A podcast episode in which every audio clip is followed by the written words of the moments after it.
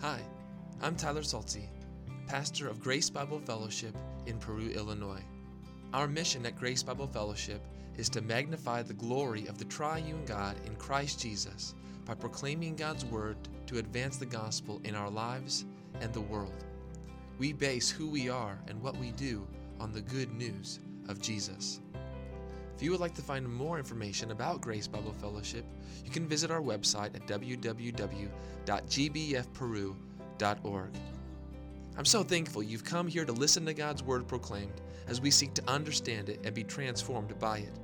I hope you find this time meaningful, challenging, convicting, joyful, and even life changing as we worship through the preaching of God's Word.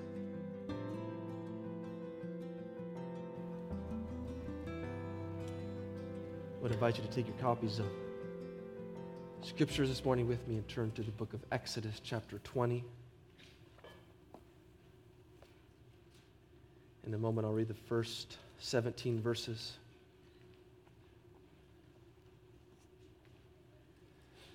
There will be a day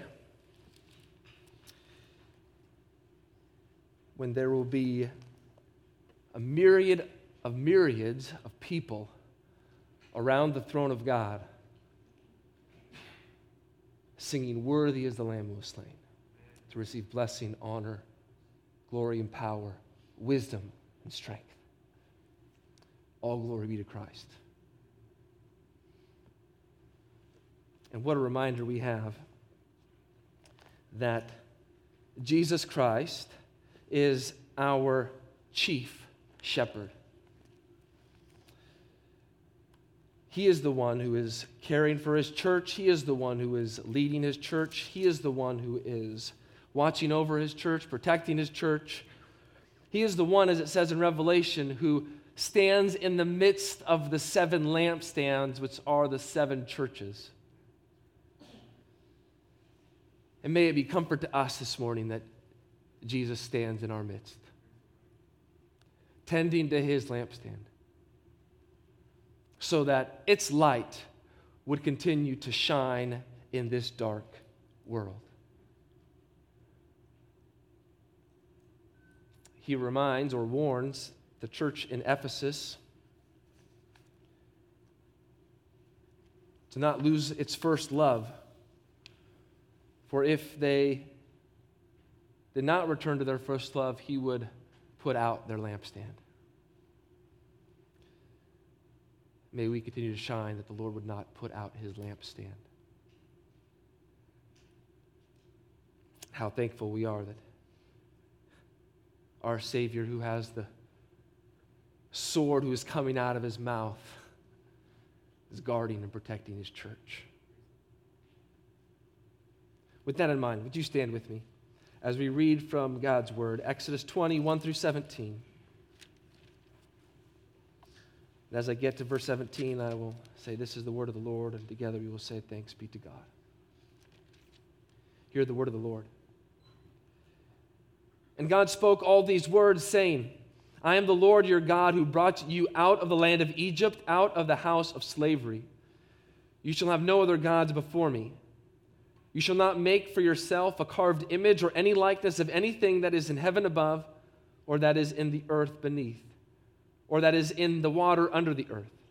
You shall not bow down to them or serve them, for I, the Lord your God, am a jealous God, visiting the iniquity of the fathers on the children to the third and the fourth generation of those who hate me, but showing steadfast love to thousands of those who love me and keep my commandments. You shall not take the name of the Lord your God in vain, for the Lord will not hold him guiltless who takes his name in vain. Remember the Sabbath day to keep it holy. Six days you shall labor and do all your work, but the seventh day is a Sabbath day to the Lord your God. On it you shall not do any work, you or your son or your daughter, your male servant or your female servant, or your livestock, or the sojourner who is within your gates, for in six days the Lord made heaven and earth, the sea, and all that is in them, and rested on the seventh day. Therefore the Lord blessed the Sabbath day and made it holy. Honor your father and mother and your mother, that your days may be long in the land that the Lord your God is giving you. You shall not murder. You shall not commit adultery. You shall not steal. You shall not bear false witness against your neighbor. You shall not covet your neighbor's house. You shall not covet your neighbor's wife, or his male servant, or his female servant, or his ox, or his donkey, or anything that is your neighbor's. This is the word of the Lord. Thanks be to God. Let's pray.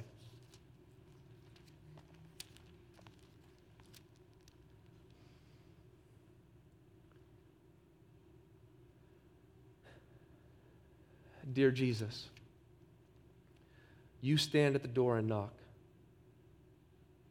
Would we today hear your voice and open the door so that you would come into us and eat with us and we with you? We pray in your name. Amen. You may be seated.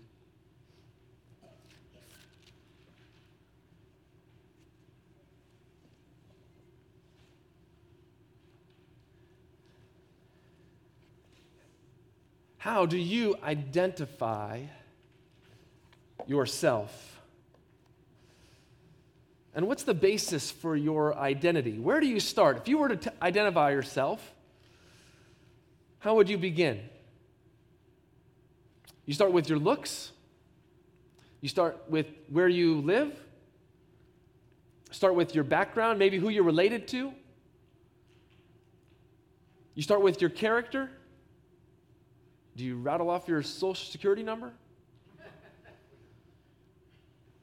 Or do you start with your name? I bet that's where many of us would start. Hello, my name is.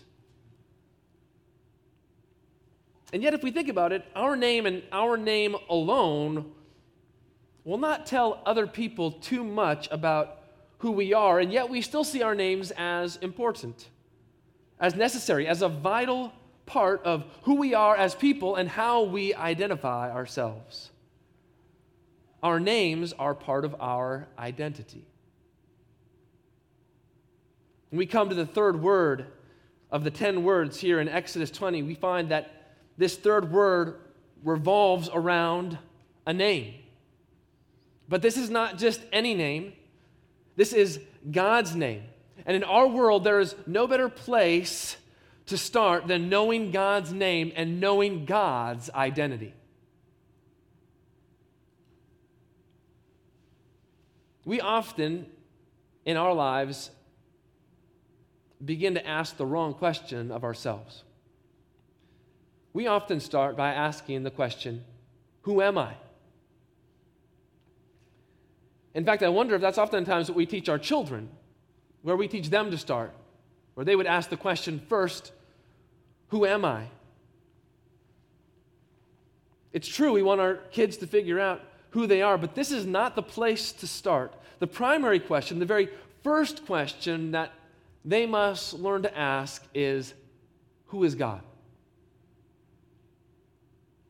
When we search and seek for the answer to this question, when we open our Bible and learn the truth about who God is, when we begin to understand his identity, it is then and only then that we will begin to understand who we are as people. There is no greater foundation you can give your children than to teach them first about who God is and who they are in light of and in relation to this God. That is why today many people are confused about their identity and lost. They've gotten it the wrong way round. They began to ask who they are, forever considering who God is. How did I get here? Why am I here? What's the purpose? What's the standard for right and wrong in my life? Without a foundation of who God is, all of these questions will not find any meaning or will not get them anywhere.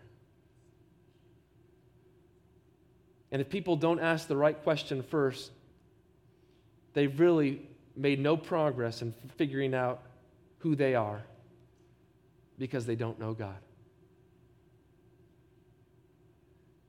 Looking around in our world today, identity confusion abounds.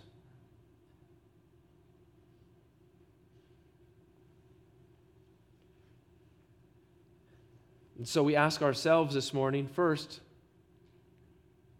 do we know, do you know God's name? Or even more pointedly, do you know God? In the third word, we receive a prohibition about how we approach, treat, or speak God's name, because God's name and his person go hand in hand. Knowing God's name, we are also knowing his person and also so knowing God.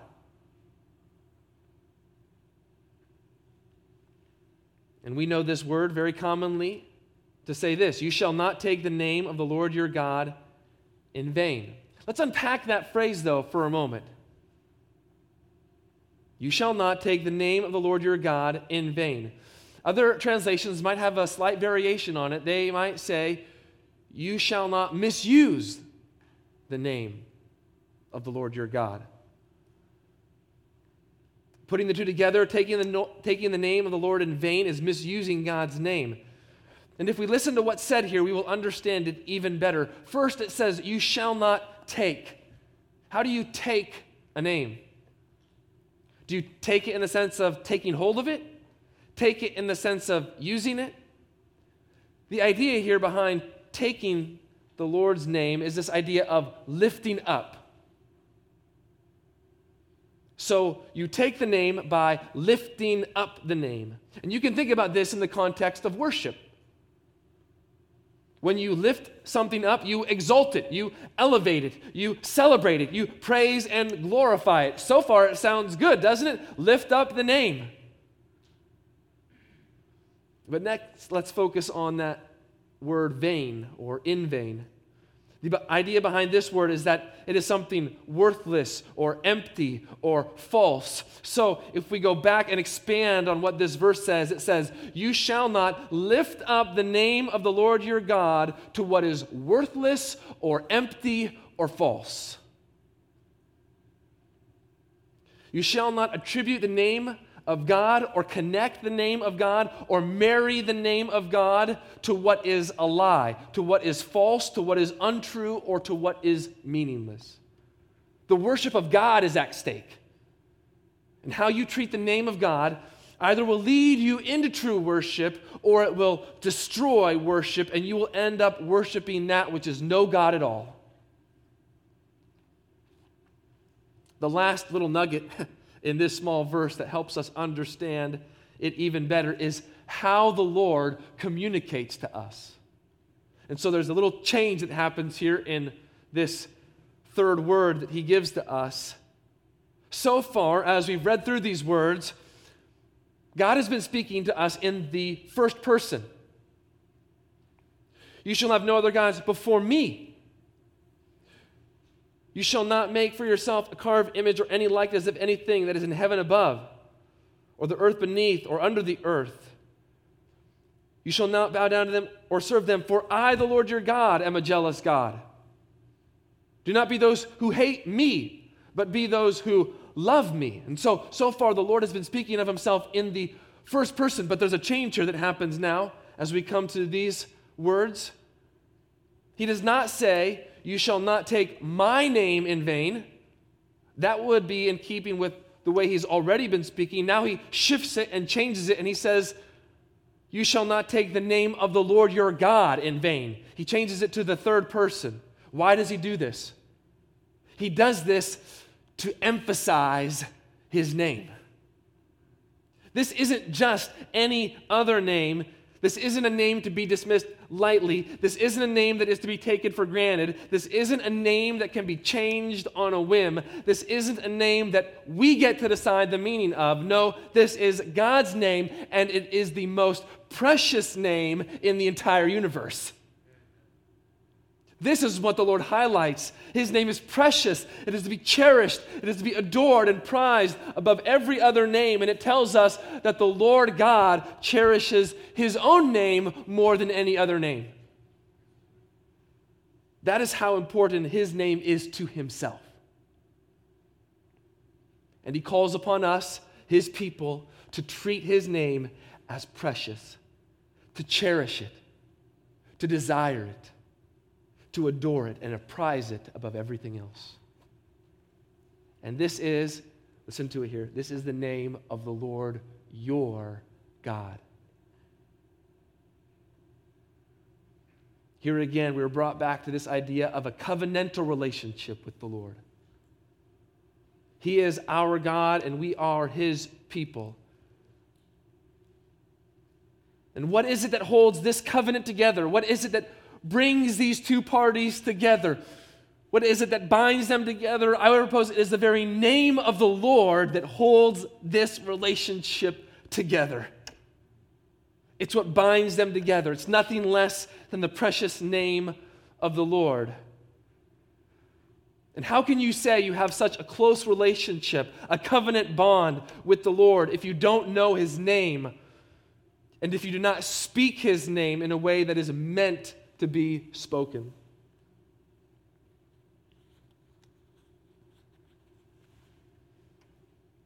The Lord desires to bind his name to his people because it's his name that is going to hold this relationship together. We show that today in our own lives, in our own marriages. What does the wife do when she marries a husband?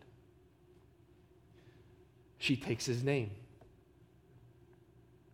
This is the name now that she has. It's this name that binds them together. In fact, one of my pet peeves are women on Facebook who would put their name, they put their first name and their last name, but they put their maiden name in there as well, right? Why do they do that? I've heard people say, well, it's because I want someone to find me if maybe if they only know my maiden name. If they only know your maiden name, are they really your friends? like you don't know? They got married? It's a pet peeve. It's, I'm not saying it's a sin, but there's a greater reality that happens. This woman now has a new name that she's taken, the name of her husband. And that's a reflection of us and God's name. He's given us a new name.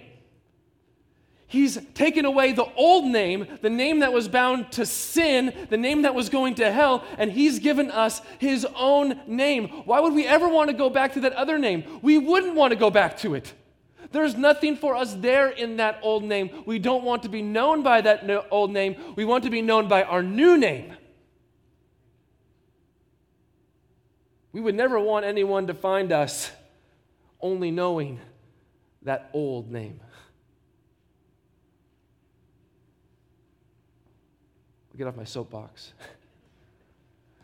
but it's God's name that binds him to his people and holds them together.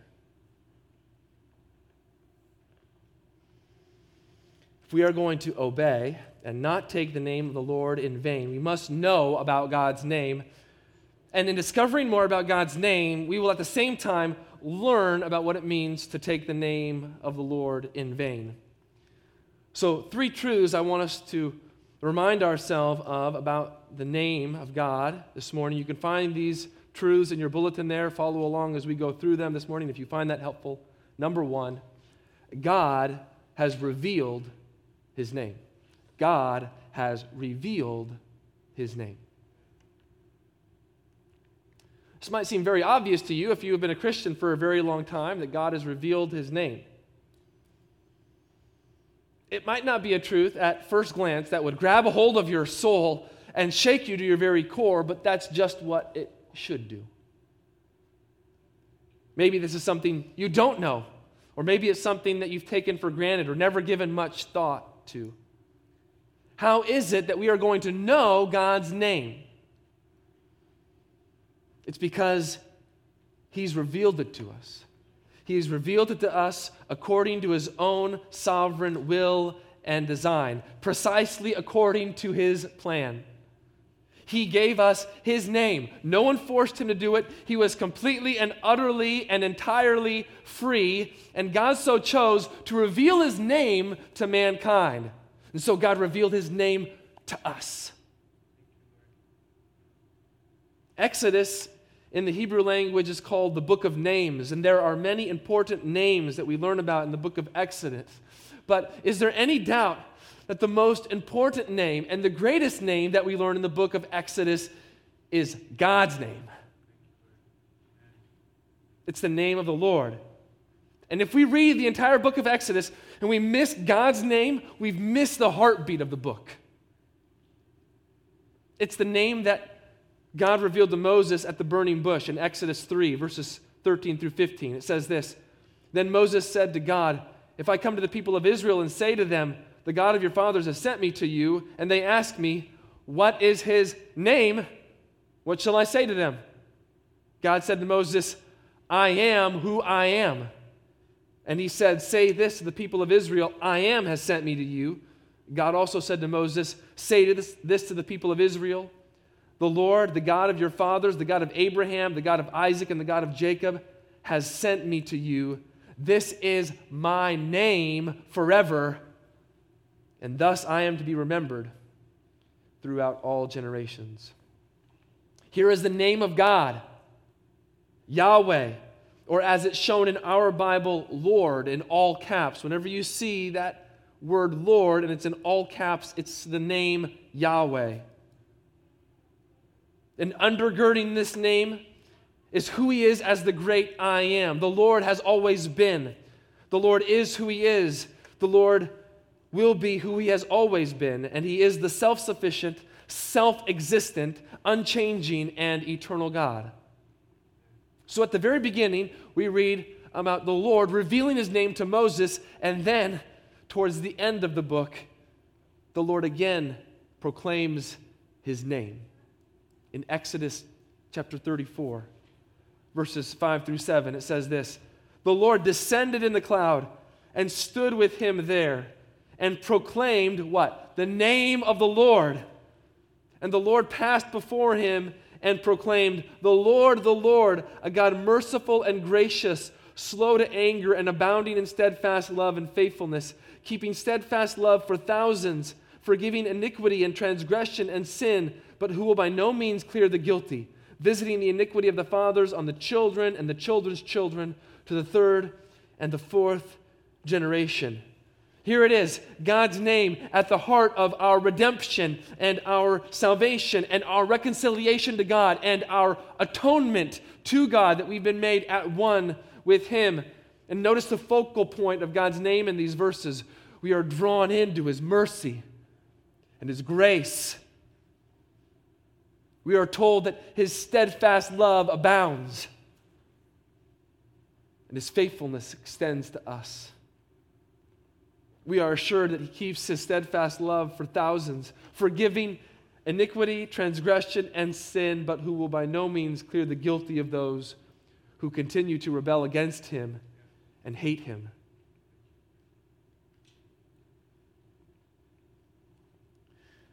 This is why the name of the Lord is so important because God's very being is tied to his name. It encapsulates his entire essence. The name of God is not merely Yahweh, it is all of who he has revealed himself to be to us. And the fact that God has revealed his name to us speaks of his grace that he's given to us.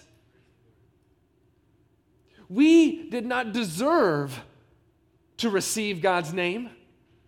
We had not earned the right to hear God's name. His name is too great and too wonderful for us to somehow think that we have a right to God's name. No, receiving God's name from Himself is a precious gift, and with His gift comes a great privilege. And let us draw our minds to what God has done in revealing His name to us he condescended to us. He came down. We even read that in Exodus 34. He descended to proclaim his name.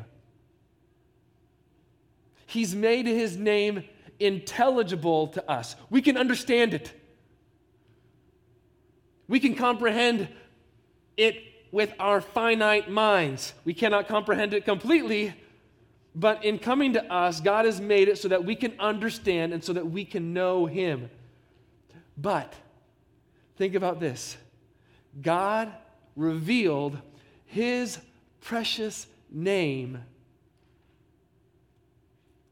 to his own vulnerability and to his own hurt.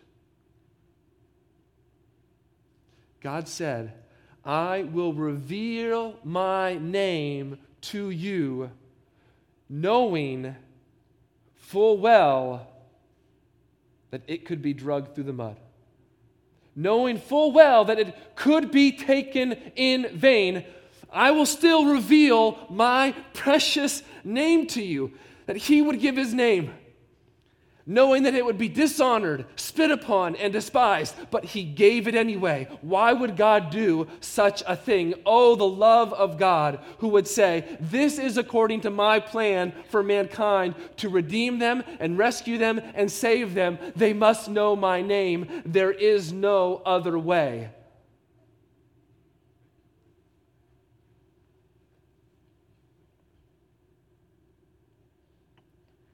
When we take the name of the Lord in vain, we trample upon the grace of God. If in God's grace He has revealed His precious and great name to us, what must we do? brings us to the second truth God's name must be upheld as holy. God's name must be upheld as holy.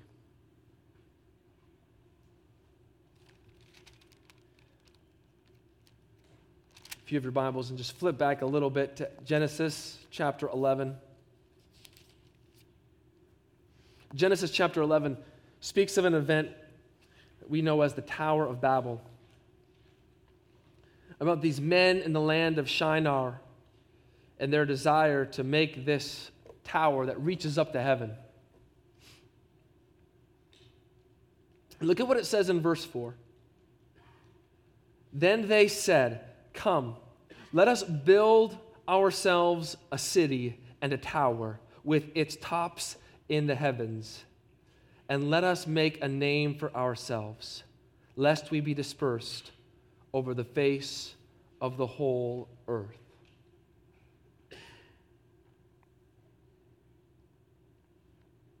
I would propose that this is a major problem in the heart of mankind. People who would say, Let us make a name for ourselves. Let our name be known. That man would rather make a way in this world on his own so that his name would be lifted up, so that his name would be exalted, instead of receiving the gracious name of God. You can't make a name for yourself and bear God's name at the same time.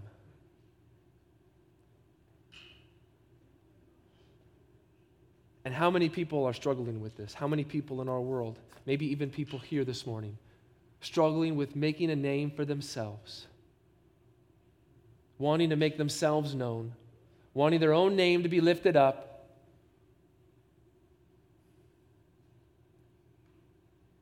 when it's God's name that must be upheld as holy.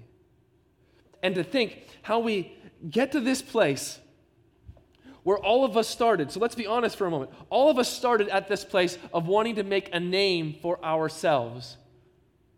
How do we get from that place to this place where now we see that the Lord's name is holy and his holy name must be upheld? Something has to happen, right? A change has to happen in our hearts we have to have our eyes opened to see that our name on its own will not get us anywhere. It will not make a difference in this world. And instead, think of what Ecclesiastes says You're going to die, and guess what? Your name is going to be long forgotten. No one's going to remember it. You work and work and work, and they forget your name. And to think that God would bring us to the point where we say, Trying to make a name for myself is vanity. It's worthless. It will come to nothing. And God opens up our eyes to see that His name is glorious. His name is great. His name is the name that we need for ourselves. To then putting His name upon us and saying, Now, my child, uphold my name as holy. And then what does Jesus teach us? When you pray, pray like this Our Father, who art in heaven, what? Hallowed be your name. The very first thing that we pray is a prayer to God, glorifying Him and speaking to Him that His name is truly holy. There is no other name. And think about what Jesus teaches us as a church. He makes us stewards of that holy name. He says, Church, my people, you are the ones who are to uphold my name as holy in this world.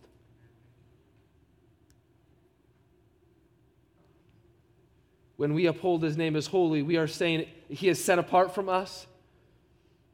We are saying that his name is completely devoted to himself and to his glory, that he is completely perfect without sin whatsoever, and this is a truly God centered prayer, and it teaches us how our prayers are to be God centered. And his name is glorious because his name has a weight to it, a heaviness to it such weight and such a heaviness that we must not take away. Listen to what the psalmists say Psalm 29 Ascribe to the Lord the glory due his name. Or Psalm 66 Sing to the glory of his name. This is what we are saying when we say the name of the Lord is glorious, that it is weighty, that it is heavy. Yet, how many would rather make the name of the Lord light? How many would want to make his name weightless? How many would rather make his name just common or just like any other name? Or, even worse, to make his name a source of derision and cursing. This is where we see the rubber meet the road in this commandment. What does it mean not to take the name of the Lord our God in vain. We often think about this as not taking the name in a flippant or irreverent way.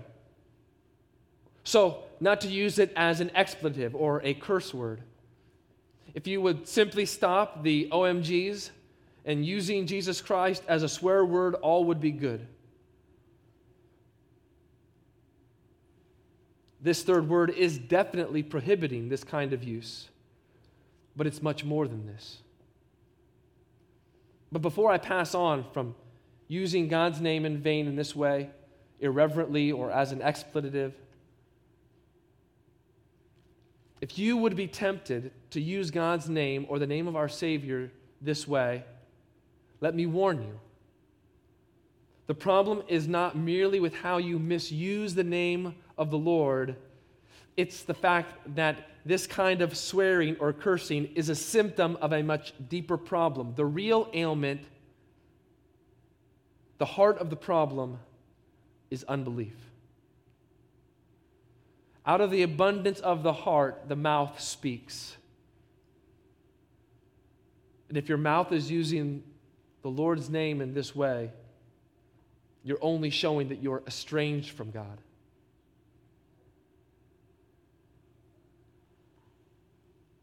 While we recognize that this fits within the category of taking the Lord's name in vain, it's not limited to this. So let's think for a moment about other ways we could lift up God's name to what is false.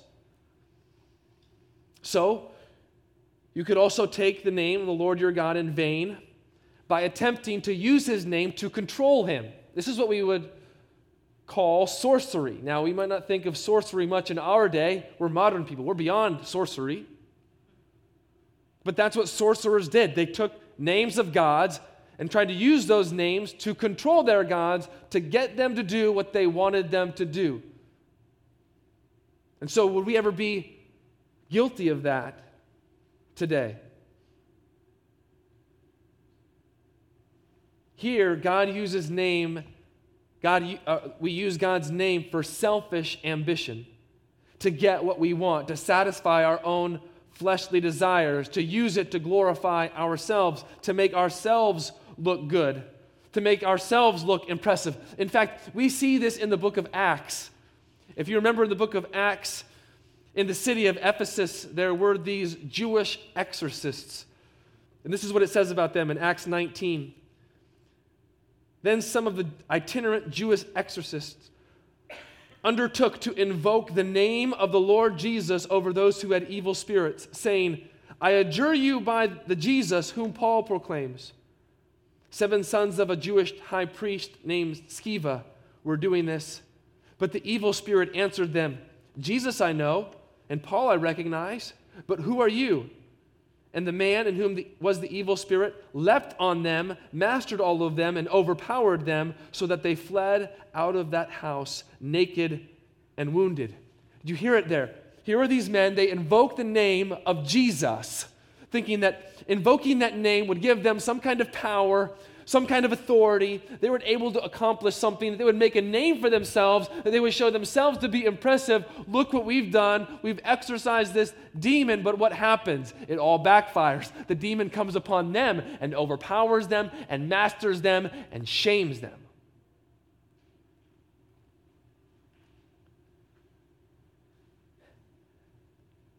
Maybe we would think for a moment, ah, we would never do that today, would we? And yet, perhaps, how easy it is done when we invoke the name of God so that our will would be done. When we invoke God's name to get our own way, we see that it's no accident what Jesus teaches us to pray next in the Lord's Prayer Your kingdom come, your will be done on earth as it is in heaven. If you uphold God's name as holy, you will want His will to be done. You won't use His name to control Him. You won't use His name to get what you want. You won't use His name for your own will, for your own selfish ambition or desire.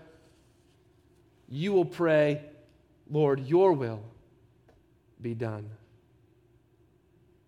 We can also take the name of the Lord in vain through heresy or through false teaching.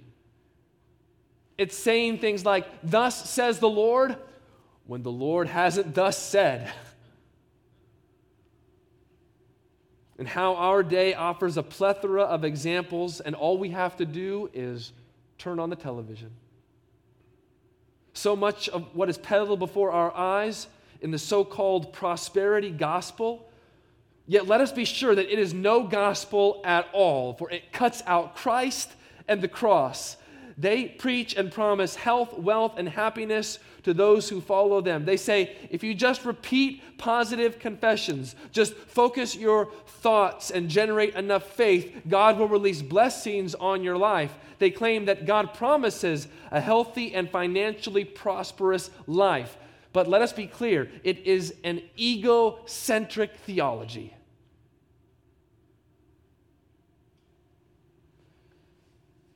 And so let us be warned about this false gospel being peddled by so many, not only in our country, but around the world. It's growing so much in so many impoverished countries around the globe. Let us pray that it would stop. But maybe we would object and say, well, I would never fall into this heresy, false teaching. Perhaps not, but let's also be careful about what we slap God's name on. One example is there is a parenting curriculum called Growing Kids God's Way.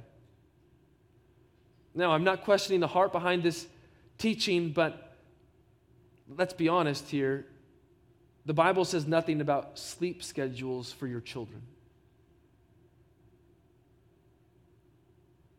When we say something is God's way, we better make sure it's really God's way from His Word. We can also take the name of God in vain through false oaths. We invoke the name of God, we promise to do what we never intend to do. Leviticus 19:12 says this, "You shall not swear by the name by my name falsely and so profane the name of the Lord your God. I am the Lord." And so we might also say with this, do not use God's name to defend evil or sinful living in your life. If you would say, the Spirit led me to do this, God told me to do that, we slap God's name to give credibility to what we are doing. You can't judge me. God said, God told me, God's Spirit said, it's okay. Don't tell me otherwise. I know that I am good. One commentator says, boosting the credibility of our own words by invoking God's name as our witness drags down God's name. Here's one simple test. If what you are doing contradicts God's word and what God's word tells you to do, the Spirit, the Holy Spirit, did not lead you to do it, and God did not tell you to do it. Because the Holy Spirit will never lead you to do anything that contradicts the Word of God, and God will never tell you to do anything that contradicts His Word.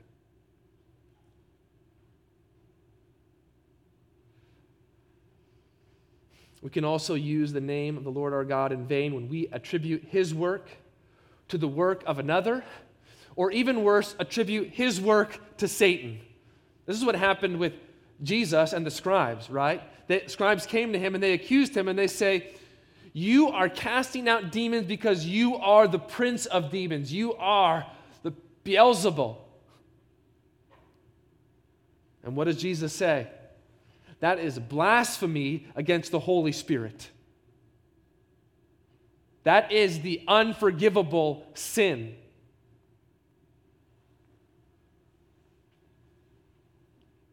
And so we want to be careful that we don't attribute God's work to someone else or even worse, to Satan. Because the one who does such a thing is guilty of eternal sin. Another way we take the name of God in vain is when we speak it in a way that is thoughtless and repetitious. I think maybe the greatest example of this is when it happens in prayer. We begin to use Lord or Jesus or God as fillers in our prayer. Instead of saying um or you know, we start to just use Jesus or Lord or God, and we just fill it up and say it over and over again. One Dutch theologian says this Such also is true for thoughtless prayer, and when one uses the name of the Lord as a stopgap in the absence of verbal fluency. He's saying, You don't know what to say? You just use God's name as a stopgap there in your prayers. One more way we take the name of the Lord in vain when we live a life inconsistent with the glory that is due to his name. We would say this is hypocritical living. It's those who, though they have God in their mouths, have the devil in their hearts. Isaiah 29 says this Because this people draw near to me with their mouths and honor me with their lips, while their hearts are far from me, and their fear of me is a commandment taught by men. Here is where we are called to the carpet because it goes beyond orthodox conviction. Our lives and who we are cannot stop with right doctrine or right teaching. If right doctrine and right teaching are all that we have, we don't have all that we need. Our orthodox conviction, our right teaching, must be clothed with a Christian lifestyle that's preoccupied with giving glory to God. You can take the name of God in vain by the very way that you live your life. A Puritan named Elton Trueblood says this The worst blasphemy is not profanity, but lip service. The worst blasphemy is not profanity, but lip service. Here, earnestness in our living is required, living lives that are worthy of the gospel of Jesus Christ. And what an awful thought that we would give the world ammunition to despise the name of God and our Savior Jesus Christ by the very way that we live our lives. Would we never dishonor God's name? Would we always uphold it and give it glory and honor and praise? Would our words and our lives be consistent with the truth of the gospel so that we would lift high the name of Jesus Christ, our Savior and our Redeemer? Because when we take the name of the Lord our God in vain, we desire to make our name superior to His name. But, dear brother and sister, our name is never superior to His name. Our name will never be above His name. Our name will never be more glorious than His name. No matter how hard we try, no matter how many towers we build, we will never make a name for ourselves with any meaning and without any purpose unless we are those who have been graced with God's name imprinted upon our souls and our hearts and our minds and our lives. And so we come to the final truth God will vindicate his name. God will vindicate his name. We come to the second half of the verse, don't we? The Lord will not hold him guiltless who lifts up his name to what is worthless and false.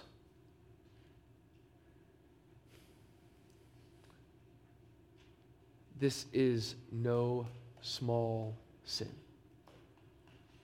This is a serious, serious, odious, heinous sin. You may deceive and lie about who God is, but there is judgment for those who persist in this way. God will not allow the lie to persist, He will put it to an end so that the truth of who He is will prevail.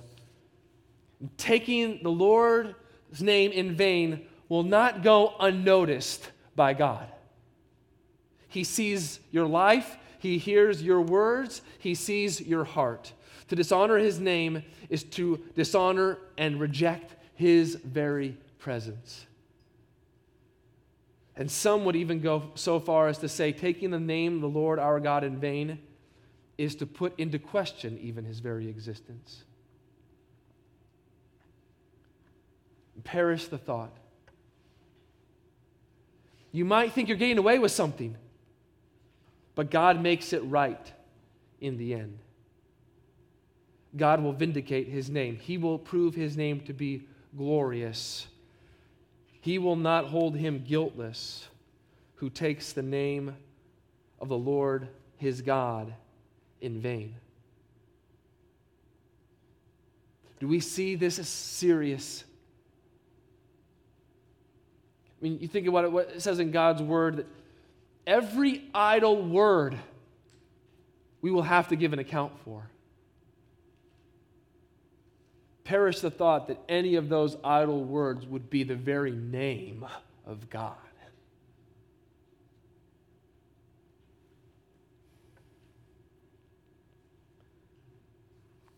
We might lie about God with our words, with our lives.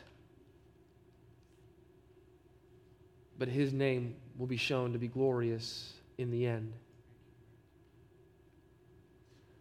And he has already done this through his Savior, Jesus Christ. Listen to what it says in John 17.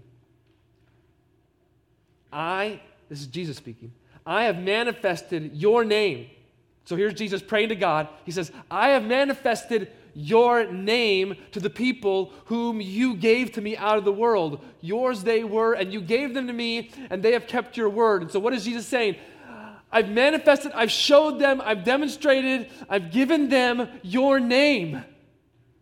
You want to know the name of God? Look to Jesus Christ, the one who perfectly manifested the name of God for all of those who follow him to see. In him, we see the fullness of the name of God in bodily form. And look at what he did to supremely manifest God's name. So, in your Bibles, turn to Philippians 2. This is absolutely, utterly amazing. Philippians 2, beginning in verse 5.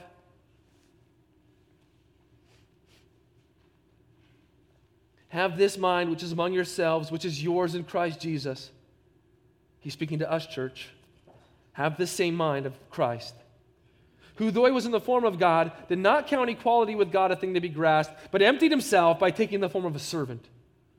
By being born in the likeness of men and being found in human form, he humbled himself by becoming obedient to the point of death, even death on a cross. Here is Jesus Christ not counting equality with God a thing to be grasped, to be taken for his own, for his own self, but he poured himself out by taking the form of a servant, by being born in the likeness of men. He was found to be in human form, he humbled himself what? By becoming obedient to the point of death. And then, see how Paul puts it, even death on a cross. Here's Jesus Christ manifesting the name of God. And how does he do that? He does that through his own death, even death on a cross. What happens? What happens when Christ is there on the cross? That's the name of God? When you were hung on a cross, you were considered accursed, cut off from God, nothing, shamed. The world would say, Jesus hanging on the cross is the worst thing that could have happened to God's name. That would have dragged God's name through the mud. There is nothing more shameful, there is nothing more dishonorable, there is nothing more disgusting in all of the world than someone who would die on a cross. But what happened? Verse 9, therefore, therefore, because of all of this, because of all that Jesus Christ has done in coming to this world and dying on a cross, everything that he has done, therefore, God has highly exalted him and bestowed on him what? The name that is above every name.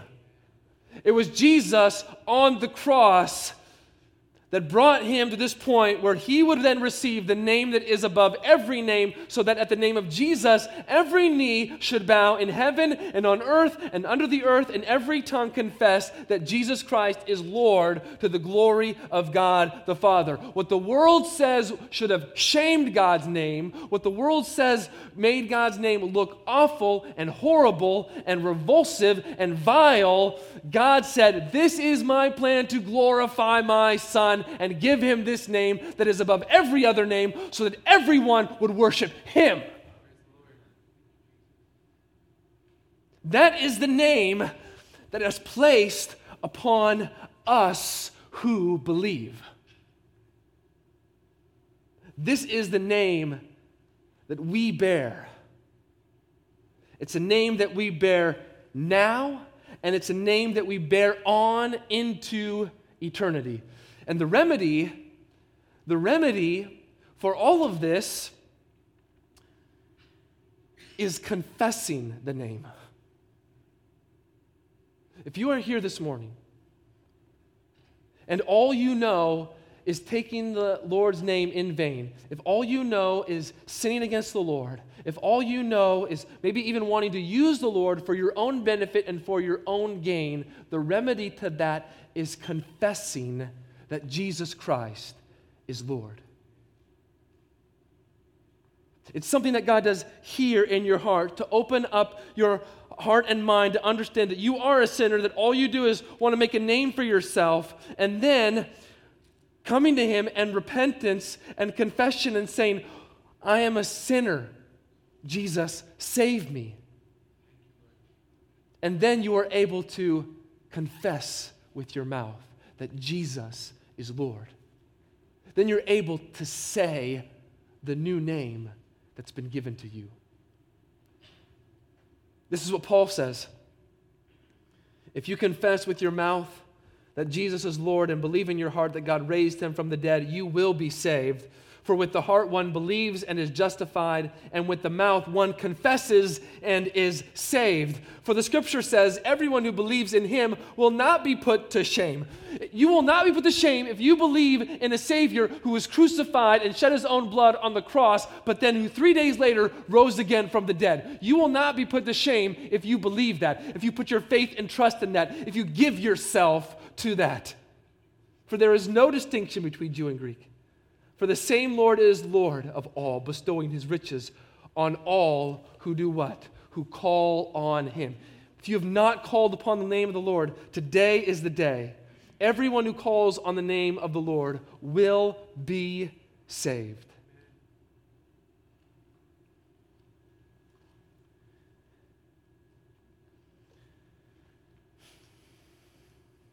And then you will bear his name forever. And it'll be the name that you want to bear, and the name that you want to uphold is holy. But, dear Christian, let me ask you this morning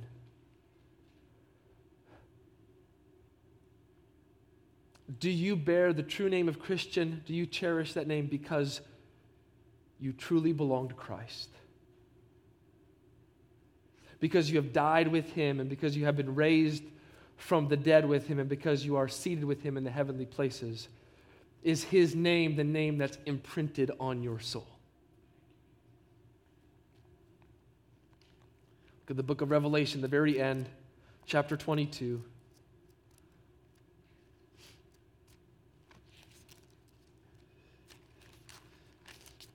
Revelation chapter 22.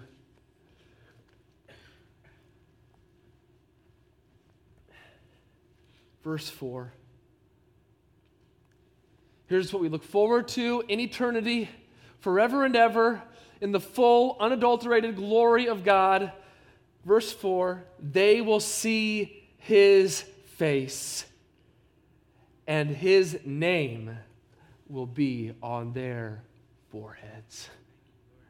These are the people who bear the name of God and of the Lamb forever and ever. We will never forget that we are His. And so now, we will not lift up His name to what is false. We will live consistently according to His name. We will tell the truth about who Jesus Christ is with our mouth and with our lives. We will not merely give lip service. We will not make our mouth full of Christian language, but have hearts that are far from Him. But instead, we will do everything Whatever we do, in word or in deed, in everything, we will do it in the name of the Lord Jesus, giving thanks to God the Father always through Him. Let's pray.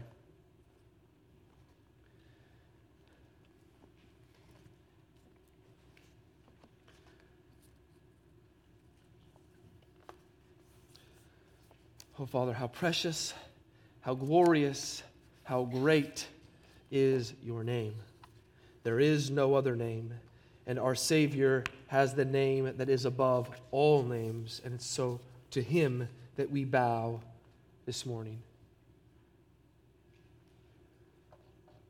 Forgive us, Father, for the times when we have not lived consistently with this name. Help us to realize the new name that we've been given in Christ. And help us to have no desire to go back to the old name. There's nothing there for us. All that we have, we have because of Christ. All that we are, we are because of Christ.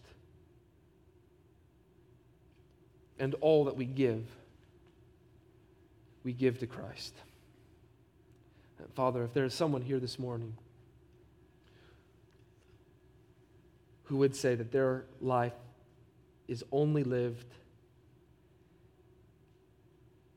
in making a name for themselves, living against the name of God, that today you would open their hearts to the truth of the gospel, to the Savior who became obedient to the point of death, even death on a cross, to bear our sin and our shame, and to forgive us in his name. There is no other name under heaven given among men by which we must, we must be saved. And so, Father, today I pray that there's anyone here who does not know you, that they would today put their faith and trust in Jesus Christ. Believe that you raised him from the dead and have them confess with their mouth Jesus Christ is Lord. May that be our continual confession until our last breath here on this earth. We pray in Jesus' name. Amen.